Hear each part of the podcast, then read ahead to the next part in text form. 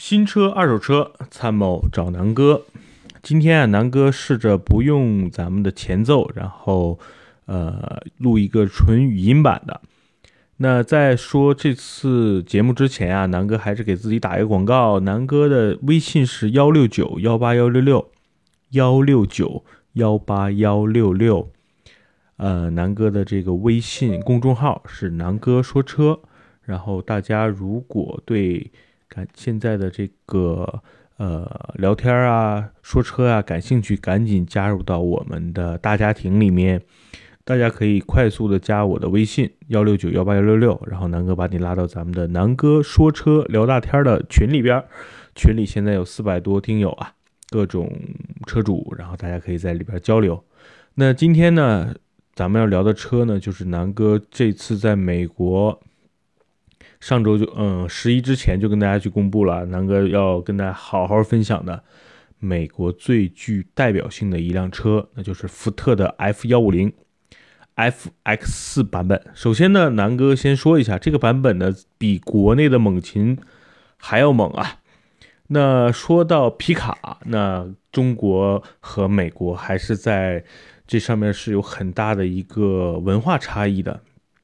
其实呢，你想想，呃，咱们中国大多数人住的房子跟美国住的房子的区别，就知道中国的这两个这个车的一个区别了。首先呢，咱们先说说美国人住的房子吧。那大多数美国除了纽约，因为大家说那个，呃，美国啊有两个美国，一个呢叫纽约，另外一个呢就是除了纽约之外所有的美国。那除了纽约之外，大多数美国人都是住在这种 house 啊、townhouse 啊，也就是这种独栋别墅啊、联排别墅啊，呃，这种环境里面啊。所以呢，他们的用车的这种停车更方便，然后呃，每个家基本上都有车库，所以呢，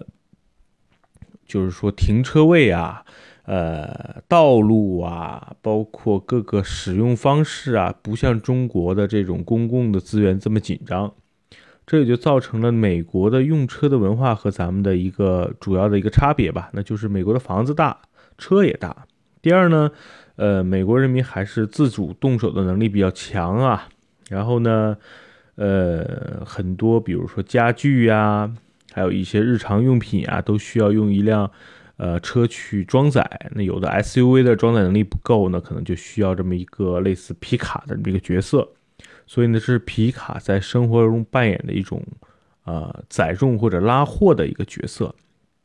第三个呢，我觉得还有一点更重要的呢是，呃，美国人民对于玩儿啊还是比较极致的。比如说有喜欢钓鱼的，那咱们就拖着一个船去海钓，去这种河里边去钓鱼，它需要一个。拖车把这个船拖走。第二呢，大家周末去度假，如果家里有游艇，那游艇平时是停在自己家院子里的，那需要的时候就需要一辆拖车把这个游艇拖到河里面、海里面。那还有的时候呢，呃，周末出去度假需要房车，那有的时候呢也需要一个呃拖车把这个房车拉走。那还有一些美国人呢是这种。呃，居无定所的，他需要一辆呃类似皮卡呀拖车，拖着自己的所谓的这种，这叫移动的这种房屋啊，在美国各个州之间、各个城市之间，然后穿梭。所以呢，正是刚才以上的这么多需求，造成了皮卡在美国人的日常生活中是一个不可。呃，缺少的这么一个角色，也就是美国人最忠实的一个伙伴，这也就能够说明，大家可以看一下美国销量前几的啊，基本都是皮卡的车型。那排名第一的呢，南哥之前说过，那就是整个福特旗下的 F 系列的车型，这里边包括 F 幺五零啊、F 二五零啊等等等等的一些呃，有普通的皮卡，还有一些重型的皮卡。这都属于皮这个福特的 F 系列，那排名第二的呢，就是雪佛兰的这个皮卡的系列了。比如说索罗德，就是在美国目前销量排名第二的一个皮卡。另外呢，大家可以比较耳熟能详的，就是道奇。那道奇在美国销量最好的呢，就是它的 RAM 系列的各种皮卡。当然啊，嗯，大家熟知的像丰田，在美国也有两个重型的，就是两个所谓的呃销量非常棒的这个皮卡车型，一个呢就是稍微小一点的叫 Tacoma，然后呢另外一个大家常见的和 F 幺五零这个级别一样的呢，就是丰田的坦途。所以呢，呃，皮卡不管是美国本地生产的，还是所谓的日系的这些皮卡，在美国的销量都是非常旺盛的。呃，和中国正好相反。你看，大家可以看一下，中国销量最好的就是五菱宏光、五菱之光、五菱荣光等等啊，这些小型的面包车。那因为可能这些面包车呢更经济、更实用、更适合中国的国情，因为这些车比较灵活，呃，维修保养比较便宜，整个车价也便宜，所以呢，在中国大多数销量最好的来自三四线城市的都是这些车。那在美国，皮卡是最重要的一个交通工具。那刚才说了，它有呃自己平时日常代步的功能，因为有不同的排量，它有不同的这种所谓的托运啊、装载啊，还有这个拖车啊等等的一些这种这种功能。第另外呢，其实皮卡现在衍生出一种文化，在整个的改装车领域啊，包括大家看过美国经常的这种大脚车呀。其实逐渐也有在整个文化呀、潮流领域的一个需求。当然了，呃，大家在国内熟知的这种猛禽，对吧？福特幺五零其中的一个版本，那它是一个，也是一个非常好的一个越野利器。那这辆车的整个四驱系统啊，包括动力啊，呃，造就了这么一个车，就是它既能越野，还能所谓的装载。所以呢，就是皮卡的优势呢，真的是非常非常的多。呃，可能在中国的人的心目中，在咱们自己的心目中，哎，皮卡这个东西是不是油老虎啊？然后这个车是不是做工很糙啊，配置很低啊？它就是一个工具车。其实，在南哥这次去美国之前，南哥的心里其实也是这么想的。他会觉得，哇，这个皮卡这么大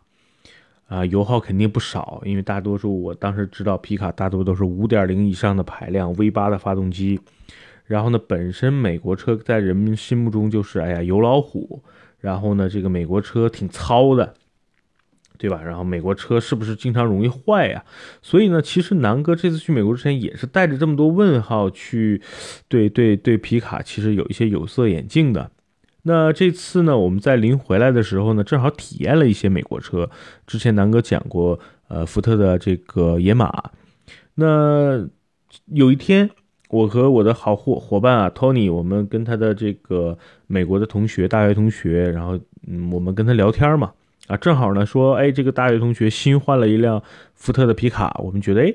，Tony，我说我们俩要不跟同学借一下这个皮卡，咱们去体验一下。我们觉得呢，可能就是一辆普通的入门级的皮卡，大概两三万美金，然后呢，我们正好去试一下嘛。那也算我们运气比较好。当这个 Tony 的同学把这辆车开到我面前的时候，我就一下就惊呆了，因为我在国内呢是见过国内的福特的这个猛禽的。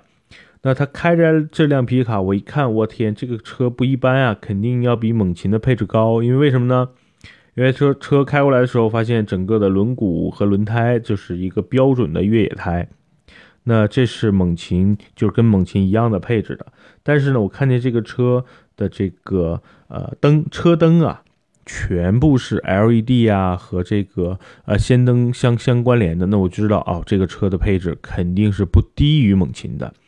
然后呢，当我坐进这个车里，我一抬头我就知道哦，这辆车其实的配置要比猛禽还高。为什么呢？我一抬头发现是整个的全景天窗。第二呢，我发现这个车的这个驾驶室的后边的那个窗户啊，是带一个电子窗户，是能够打开的。然后呢，我就看了一下，哇，这个通风座椅，呃，这个 CarPlay 的这个导航，我一发现，哇，这个车绝对是一个算是最高配置或者是顶配的一辆皮卡了。所以非常幸运啊，我当时觉得，哇，我托尼这同学好牛逼啊，这个车估计不便宜吧？其实南哥心目中当时觉得这辆车应该在四五万了。然后呢，我们就聊，我这车多少钱买的呀？哥们说花了六万多刀，我一想，我靠，这六万多刀基本上是最贵的了吧？他说不是，这个不是最贵的，这个福特皮卡，呃，基本上在型号上是最贵的 FX 四版本。然后呢，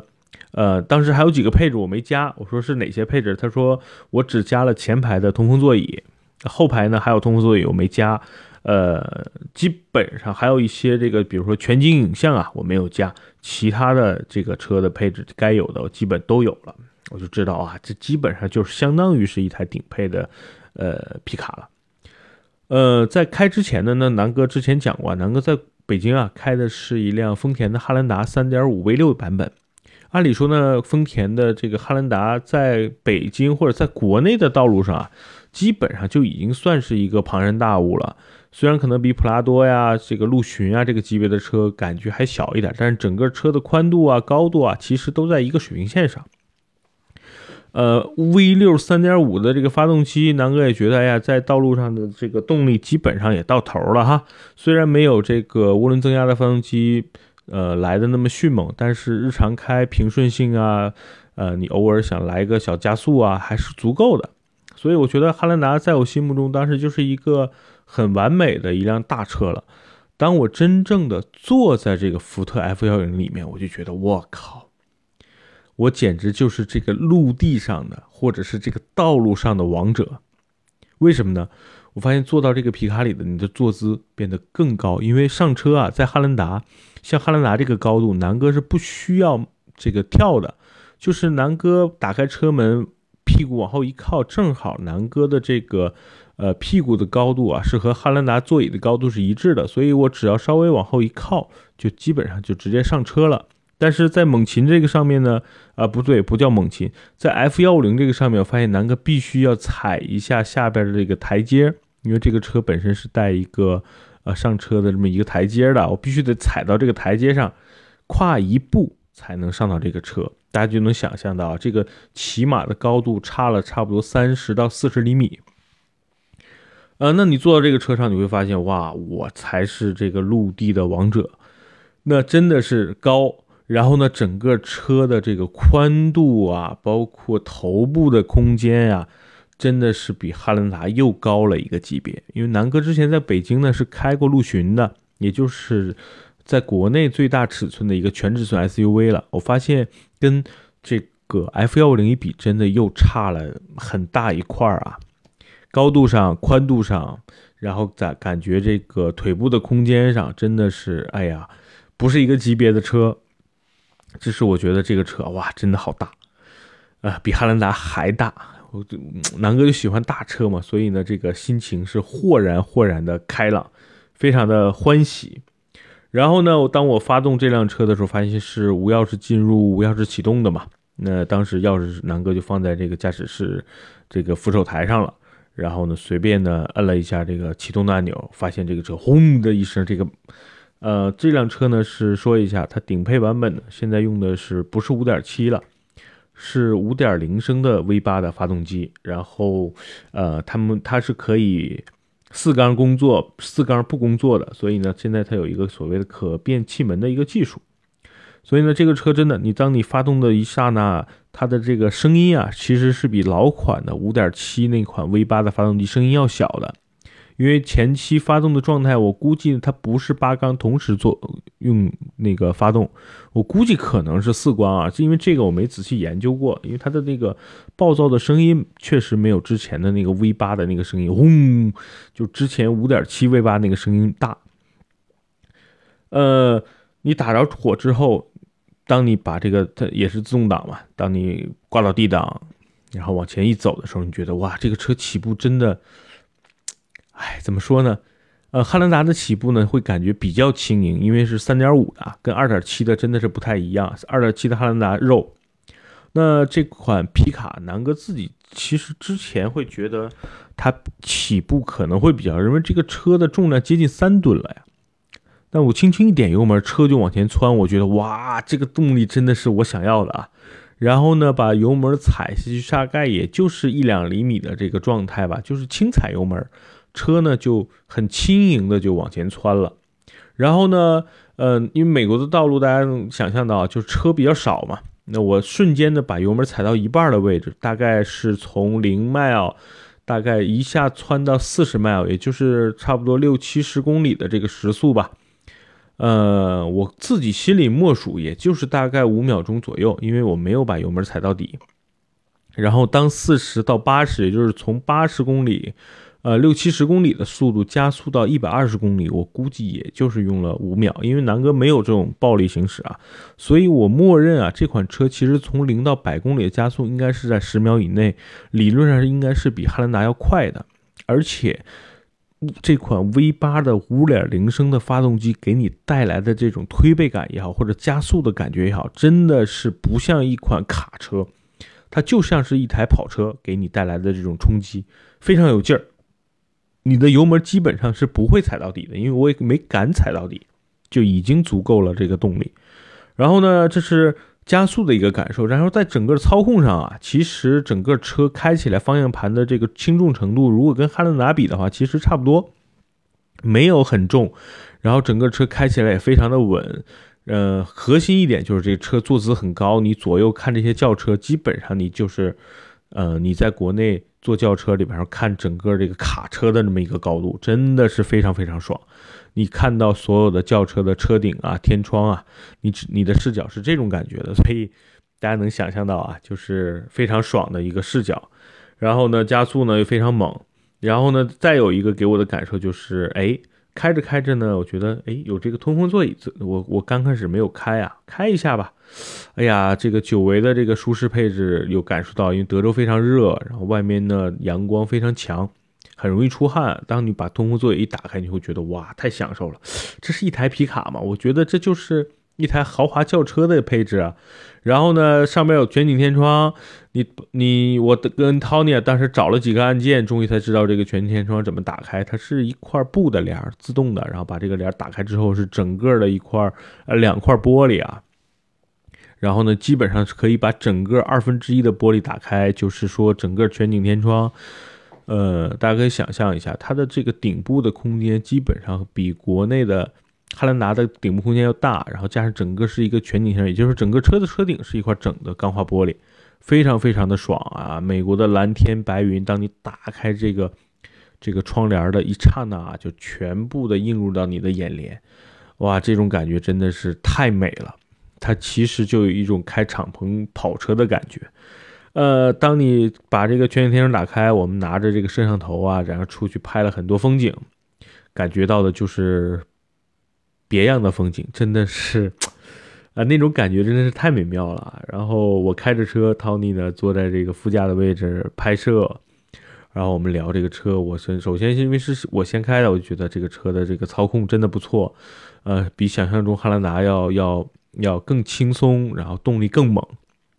车开起来非常非常的稳，尤其在跑高速，就是定速巡航在七十五到八十，就是一百二十公里上下的时候呢，这个车非常非常的稳。然后呢，发动机的转速也很低，我估计那个时候应该只有四缸在工作。当你真的深踩油门的时候，可能需要这个强力的推背的时候，可能这个八缸的发动机啊才共同进入工作。所以呢，我我我感觉这个车油耗应该不高，但是动力非常迅猛。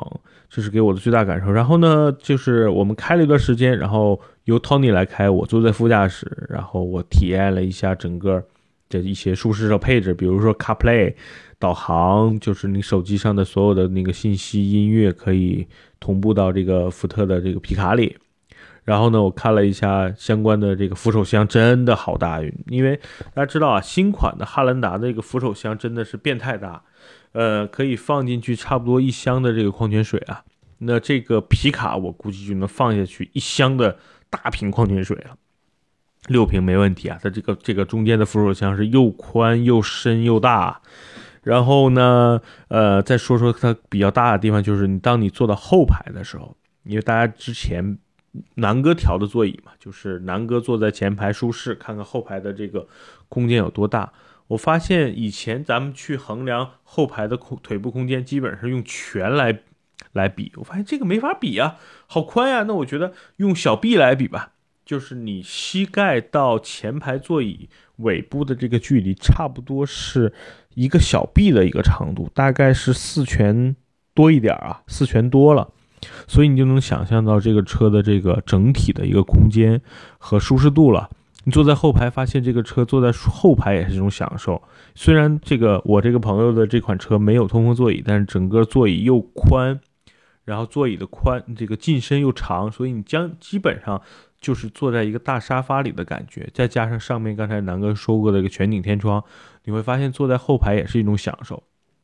这种享受是很多豪华轿车都不能带来的，因为你比其他的坐姿要高，然后呢，整个的这个座椅又很宽、又很厚、又很舒服，所以呢，有的时候这种座椅你在轿车里是很难实现的。因为在你大家可以想象一下，你坐在一个豪华轿车里，你的这个腿部，因为你坐姿比较低，所以你最多的时候有是有一种半躺的状态。但是在皮卡上边呢，你基本上就和你在家里坐在一个类似美式沙发里边的感觉是一样的，所以这种舒适度真的是超出我的一个预期。那嗯，说完这个呃舒适度啊空间，咱们再说说这个车的这个装载和越野能力吧。那我没仔细去研究，我只知道这款车。标配了四驱系统，然后配的这个轮胎呢，也是一个全路型，然后全地形胎，它基本上也是能够符合呃一般的一些越野路面烂路的一个要求。呃，然后呢，后备箱呢也有很多这个这个呃有意思的地方，比如说刚才说了，这个后窗户是可以电动打开。然后 Tony 说：“这个车这个地方架个机枪正好啊，确实挺有意思的啊。你从这个呃，你坐在后排，然后按一个按钮，这个后就是你从后排的那个小窗户就开了，你直接可以去伸手拿，比如说后备箱的一些东西。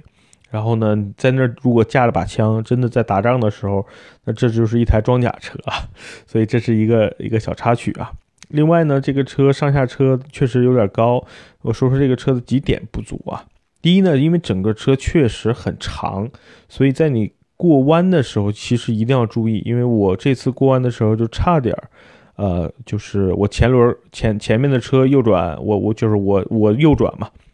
那我车头已经转过去了，车尾呢发现这个后轮直接压到了这个啊马路牙上，因为这个车确实长，我当时是第一次开这种皮卡，我确实忽略了这一点。没有留出一些距离让后轮通过，所以呢，我觉得这是这种开这种车，呃，需要适应上车就是马上要适应的一个地方，就是你一定要注意你的后轮，因为你的车长都超过六米，将近七米啊，所以跟您开普通的轿车是不太一样的。第二呢，就是说，呃，整个车的上下车呢，确实是有些吃力的。呃，如果是女孩子，如果你穿着一个短身短这个紧身裙啊，我觉得你可能上这种车都上不去。所以呢，这种车，呃，上这个车要做好心理准备，就是你需要踩台阶，然后你要穿的稍微宽松一点啊。这是这是这样，我觉得皮卡唯一不太。呃，方便的地方嘛，就是一个是转弯半径会比较高，尤其是你掉头啊等等。但是在美国这种环境无所谓啊，因为路宽车宽人少，对吧？车少。那还有一个呢，就是上下车的问题，确实不如轿车啊、普通的 SUV 这么方便。这我觉得可能就是皮卡，你要真要给他找一些问题，我觉得也就是普通的问题吧。真的是爽。然后呢，南哥呢这次也拍了视频，如果大家有兴趣呢，可以关注南哥的这个。呃，微信公众号啊，南哥说车，然后我会在过的过一段时间把它剪辑出出来之后，然后定期的分享给大家。那在中间呢，南哥还是加一下，就加一个广告吧，就是南哥赶紧的要希望你们加入到南哥的这个啊车友群啊。那首先呢，欢迎大家去关注南哥说车的这个公众号，南哥说车。然后呢，南哥的新浪微博呢叫郑南南，南哥的微信呢是幺六九幺八幺六六。啊，大家可以备注一下喜马拉雅的听友，然后呢，我会把你们拉到这个微信群里，好吧？那咱们接着说 F 幺五零。那 F 幺五零呢？刚才南哥说的是南哥的一个呃试乘试驾的一个感受啊。那再说说整个这个车吧，在国内呢，大家能够常见的呢是猛禽，就就是 F 幺五零的一个类似中配、中高配的一个版本吧，它不是最高配。它用的发动机呢是三点五升的这个三点五 T 的涡轮增压发动机，呃 V 六，然后呢，呃它的一个外观造型呢是和其他那些车不太一样的，就是其他的车前杠啊都是普通的这个进气格栅，然后呢，大家见到的猛禽是整个的 F O R D 这几个字母啊，所以它看上去更霸气。那猛禽这辆车基本上其实在美国设计的初衷，这辆车就是类似一辆越野车吧。它可能呃更强调的是它的发动机的爆发性，然后还有一个呢是它的四驱越野的通过能力。所以呢，其实大家可以看，在一些西藏啊，在国内的一些这个沙漠地区，也有很多呃越野爱好者啊，用猛禽去挑战这些路盘、这些路况啊。所以呢，猛禽在美国呢，实际上销量一般，因为它不是一个主销车型。第一呢，它是它的售价偏高。第二呢，美国人不太喜欢这种涡轮增压的发动机，还是更喜欢，呃，更更冒更暴力啊、更猛的这个五点零升。刚才南哥说的这个 FX 四版本。那其实这个福特还有两个更低的版本啊，入门级大概就是在美国的售价是在两万多到三万区间的呢，就是它的这个普通版本的三点三升的 V 六了。啊，原来是三点五 V 六，现在呢最新的发动机呢是呃升级成了三点三升的 V 六，那它的这个低扭更好，然后呢呃燃油性更好，然后售价更便宜，然后呃现在用的是三点三升，呃还有一款呢就是国内的，比如说福特的探险者啊，在 SUV 上能见到的，就是二点七 T 的这个版本。2.7T 的版本的优势呢，是在于它是一款呃涡轮增压发动机，然后提速呢相对来说比刚才说的这个3.3升的要快，但是它整个的售价呢也比3.3升要贵，它的整个的区间呢是在3万到3万五的这个区间，刚才说的3.3升基本是在两万多到三万出的一个区间，然后再往上呢就是刚才说的3.5升的这个猛禽的版本。或者叫 3.5T 的版本，那这个版本的基本上这些车的售价啊，就是基础车型的售价呢，基本是在三万五到四万五之间。国内的猛禽呢，其实在美国的售价差不多也就是四万多，所以呢，在国内卖四十多万其实也算正常，因为本身的这个关税就比较高。然后呢，最高排量的发动机呢，就是刚才说的5.0升的这个版本了，V8 的发动机，它是由之前的。呃，五点七还是五点六 V 八的那款衍衍生而来进化，然后更更强调燃油性，更强调扭矩，更强调它的这个拖拽能力啊，所以它在这个加速啊啊，包括这个拖拽啊，这个能力上是更强了。然后呢，燃油性更低，所以呢，这款车型是卖的最贵的。那五点零升 V 八的发动机的车型基本都是在。刚才说的是在五万啊到六万的这个顶配的车型了，所以呢，现在的皮卡的选择呢，其实从低到高，从二点七、三点三，然后到三点五 T，再到五点零升，有四款发动机可以选择了啊。价位呢，也就从两万多一直到将近六万多的这么一个区间，所以呢，可选的余地啊，配置的选装啊，是非常非常丰富的。这也就是福特 F 幺五零系列为什么在美国一直保持着老大的一个地位了。确实，福特这也是它的一个拳头产品。呃，F 幺五零卖得好，那整个福特在美国就很牛逼。一旦 F 幺五零哪一天销量下来，我觉得整个福特在美国就很危险了。确实，真的是这个。呃，就像奔驰啊，大家一想到奔驰就能想到奔驰 S，那真的奔驰的 S 系列就是支撑着整个奔驰品牌的一款车型，对吧？那宝马呢，可能就是宝马三系啊这种运入门级的运动家轿，它支撑着整个宝马品牌的口碑。那大家一想到，比如奥迪，呢基本上咱就想到在中国，尤其在中国，那就是 A 六，对吧？A 六才是整个所谓的这个奥迪的本命英雄。那福特在美国。不用说，那就是整个 F 系列的皮卡，一旦 F 系列皮卡就受损啊，那基本上就是一损俱损、一荣俱荣的一个场面了。所以呢，今天南哥就把这个福特最核心的一个 F 幺五零简单的介绍给大家。那其实 F 幺五零还有很多场景啊，比如刚才南哥提到的，你可以开着 F 幺五零带全家去郊游，你可以开着 F 幺五零去宜家买家具，然后直接拉回来。你可以租着一辆房车，然后开着 F 幺零把这个房车带到你想去的地方。你可以买一辆游艇，买一辆游船、渔船去出海打鱼啊，去去全家人去度周末。所以真的你有一辆皮卡，我觉得能够实现在中国实现不了的很多的一些愿望啊、梦想。所以 F 幺五零真的是，哎，中国人想体会，确实你又体会不到。或者说你买了之后，很多你配套的东西你又体会不到的这么一款车吧，所以这也是这次南哥在美国开过的最让南哥怀念和超乎了我的一个期待的车型。它比我开的汉兰达动力更猛，开起来呢其实更轻巧，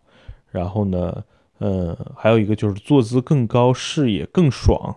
呃，基本上除了在售价上这个。呃，可能汉兰达在美国更实惠之外呢，它其他的各个方面，我觉得都比汉兰达要要完善，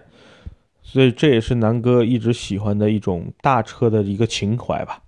好吧，那今天的咱们这个福特 F 幺五零系列就简单的先说到这儿，然后呢，南哥的那个视频啊，关于 F 幺五零呢，会尽快的剪辑出来，然后发送给大家。如果大家关注南哥说车这个微信公众号啊，我会。呃，争取在本月吧，在十月份，然后把这个视频放出来，好吧？那谢谢大家收听这次的南哥说车，呃，记得啊，过加南哥的微信幺六九幺八幺六，啊，咱们的这个微信公众号南哥说车。今天节目就到这儿，下一期呢，南哥还会继续再讲最保值的、最保值的 A 级轿车，好吧？敬请期待。F 幺五零到这儿结束，拜拜。